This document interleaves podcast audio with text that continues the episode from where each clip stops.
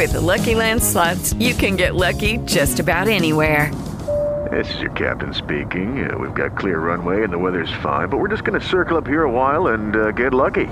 No, no, nothing like that. It's just these cash prizes add up quick. So I suggest you sit back, keep your tray table upright, and start getting lucky. Play for free at LuckyLandSlots.com. Are you feeling lucky? No purchase necessary. Void where prohibited by law. 18 plus terms and conditions apply. See website for details. Canale YouTube di Luigi Gaudio. Dicono che la mia sia una poesia di inappartenenza. È una breve poesia tratta da Satura di Eugenio Montale, con la quale chiudiamo il nostro lavoro, insomma, su Eugenio, su Eugenio Montale. Per prima cosa diciamo quindi qualcosa sulla raccolta Satura. Satura è una raccolta pubblicata nel 1971. Appartiene, come vedete, alle produzioni dell'ultimo periodo, accanto al diario del 71-72, al, quader- al quaderno di quattro anni. Montale, smarrito di fronte ad un'esistenza di cui non riesce a cogliere il senso, si abbandona ad una quotidiana ironia, spesso pervasa da caustico o sarcastico disincanto. Si sente totalmente estraneo al mondo e, eh, e quindi approfondisce, se vogliamo, il, il suo pessimismo eh, e quindi se, usando un termine che abbiamo usato per uh, Pirandello, la sua poesia si colora di un umorismo cupo. Ecco, uh, nella raccolta Satura in generale si distingue abbastanza la, una parte che si intitola Xenia, che è dedicata alla moglie eh, Drusilla Tanzi. Eh, questa è una raccolta poetica che in un certo senso sorprende i critici eh, che insomma, avevano conosciuto le raccolte precedenti di Montale e che trovano qui insomma, una cifra stilistica diversa, una varietà, eh, un impegno morale, ecco, diciamo, più diretto, insomma, più chiaro, più esplicito, eh, meno criptico, meno ermetico, appunto, se vogliamo usare questo termine. Ecco, varietà di temi, tant'è vero che lo stesso titolo satura, eh, una parola insomma, che deriva dal latino e allude a questa varietà di temi, satura, lang satura, il piatto eh, che era per i latini un piatto ricco di eh, eh, tantissimi cibi diversi, vivande diverse, da lì poi satira e quindi c'è il doppio senso, sia quello della varietà dei temi, sia quello della satira, appunto dell'um- dell'umorismo, dicevamo, della visione un po' ehm, cinica, scettica, eh, insomma, con la quale lui osserva la realtà. La realtà dell'Italia del boom economico, la realtà de, quindi osserva e giudica con grande lucidità il, il, periodo del consumismo, insomma, volevo dire il diffondersi del, del, consumismo, il quotidiano e la cronaca, certe volte prende spunto proprio da un articolo di giornale, lui che comunque in quel periodo scrive per il giornale, la natura diaristica appunto di Satura, no? la sofferenza si fa ironia, è vicina quindi questa poesia quella del crepuscolarismo, ma del resto Montale è sempre stato, uh, come dire, abbastanza vicino al crepuscolarismo. Uh, nel, senso come origine, ecco, voglio dire, eh, per esempio abbiamo detto dell'importanza di Gozzano eh, come fonte di, eh, insomma, di, di Montale, però qui Sicuramente, poi dopo eh, diciamo c'era stata una specie di, eh, come dire, di linea simbolista, chiamiamola così, eh, che invece, mh, mm, eh, come dire, lo ha accosta- accostato di più ad altri autori tipo Campana, eccetera. Adesso ritorna a quella vena ironica, proprio gozzaniana se vogliamo. Ironica e autoironica, il lessico colloquiale. Lontano però dal crepuscolarismo il rifiuto del vittimismo e del sentimentalismo, diciamo quel tono così dimesso che abbiamo visto anche in A Cesena di Vincenzo Moretti. Invece qui un tono di grande dignità, mm, quindi eh, consapevolezza eh, della propria appunto, dignità e della propria libertà, autonomia e, e della propria mm, singolarità possiamo dire. Sempre sdegnoso e austero, infatti. A Montale non è mai piaciuto essere ingabbiato in una istituzione, che fosse un partito, una chiesa, una scuola poetica o anche un matrimonio. Ecco qui il tema eh, che toccheremo oggi. C'è il rapporto che ha avuto con questa donna, Drusilla Tanzi, che ha sposato praticamente poco prima che, poi lei morisse. Eh, forse anche per questo motivo qua, perché era davvero un tipo che non voleva ecco, essere ingabbiato in uno schema. Con questa poesia, appunto quella che stiamo leggendo, rispondiamo a quest'ultima domanda, la domanda ultima, la domanda fondamentale che quindi chiude il nostro percorso su Eugenio Montale. Davvero Montale non ha il desiderio di appartenere a qualcosa o a qualcuno. Tutta la sua vita eh, sembra portarci ad una risposta chiara e netta. Lui non ha il desiderio di appartenere a qualcosa o a qualcuno. Abbiamo già detto, e abbiamo appena finito di, di spiegare, che vuole sempre smarcarsi e mh, mm, marcare una propria identità, una propria autonomia. Eppure, eppure come accade anche nella canzone L'appartenenza di, di Giorgio Gaber, anche lui un tipo così anticonformista eh, e quindi anche così difficile da ingabbiare o da incasellare, eppure un desiderio forse di appartenenza c'è e lo, vede- lo vediamo proprio in questa poesia. Facciamo così, leggiamola come al solito, prima tutta di filato e poi la commenteremo. Siamo alla pagina 533 del nostro libro, M533. Dicono che la mia sia una poesia di inappartenenza, ma se era tua era di qualcuno, di te che non sei più forma, ma essenza. Dicono che la poesia al suo culmine magnifica il tutto in fuga, negano che la testuggine sia più veloce del fulmine. Tu sola sapevi che il moto non è diverso dalla stasi, che il vuoto è il pieno, è il sereno, è la più diffusa delle nubi. Così meglio intendo il tuo lungo viaggio, imprigionata tra le bende e i gessi, eppure non mi dà riposo sapere che in uno o in due noi siamo una sola cosa. Ecco, adesso forse dovevo già spiegarvi alcune cose, eh, non so, però ecco, ci siamo un po' lasciati trasportare dalla bellezza della poesia in sé e adesso invece cerchiamo di spiegarla. Ritorniamo al discorso che stavamo facendo prima, cioè eh, c'è una sezione di Satura che è dedicata alla moglie, alla moglie che è morta e si chiama Xenia dal nome greco dei doni di addio per gli ospiti in partenza, un dono, sono delle poesie dono, le poesie donate alla moglie.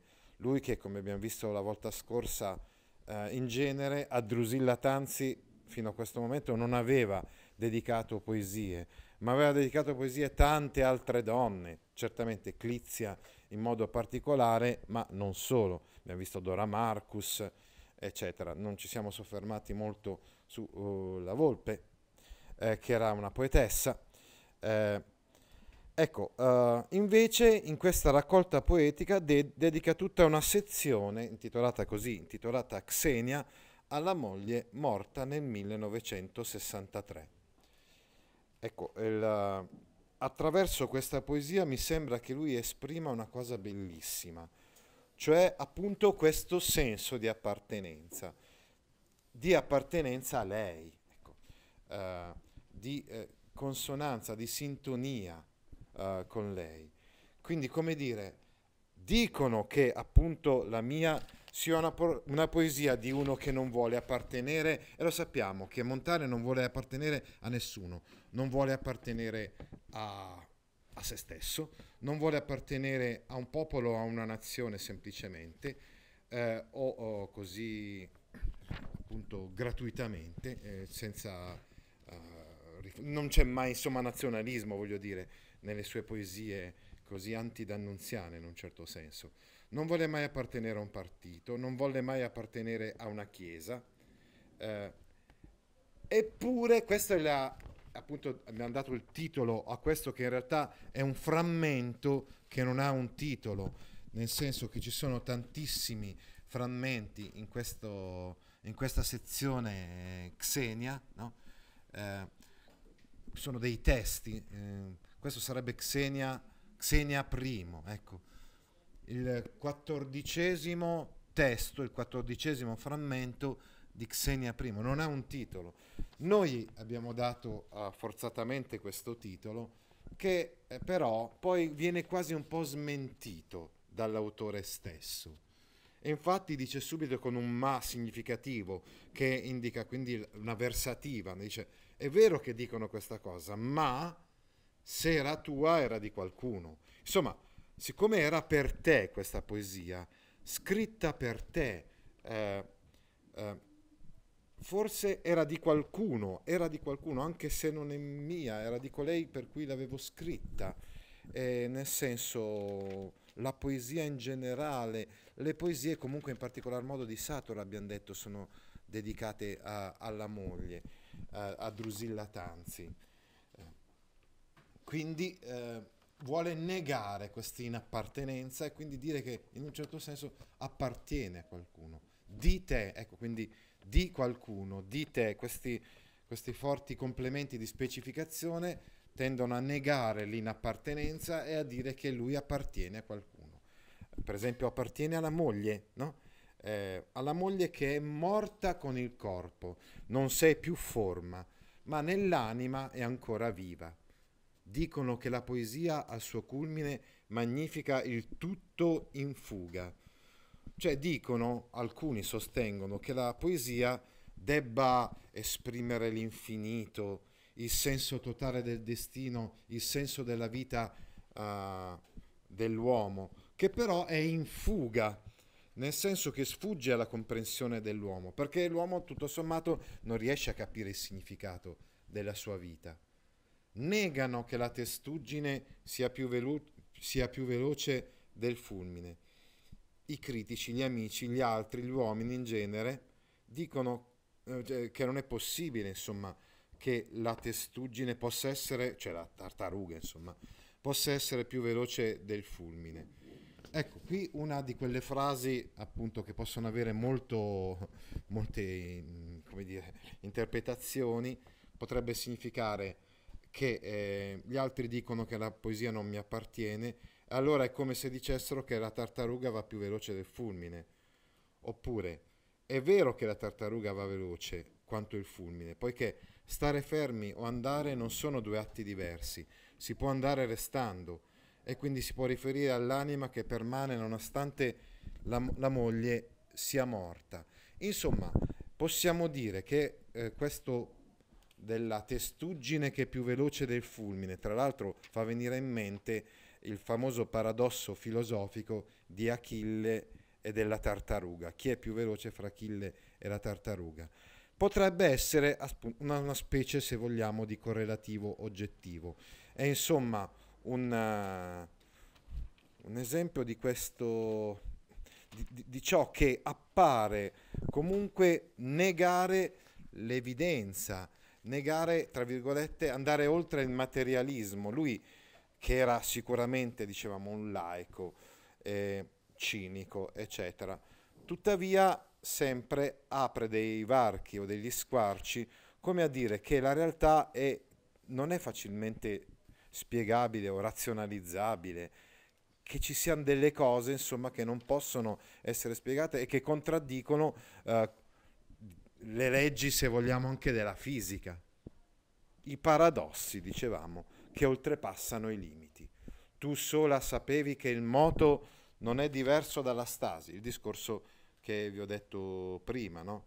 il movimento non è diverso dalla stasi, che il vuoto e il pieno e sereno è la più diffusa delle nubi.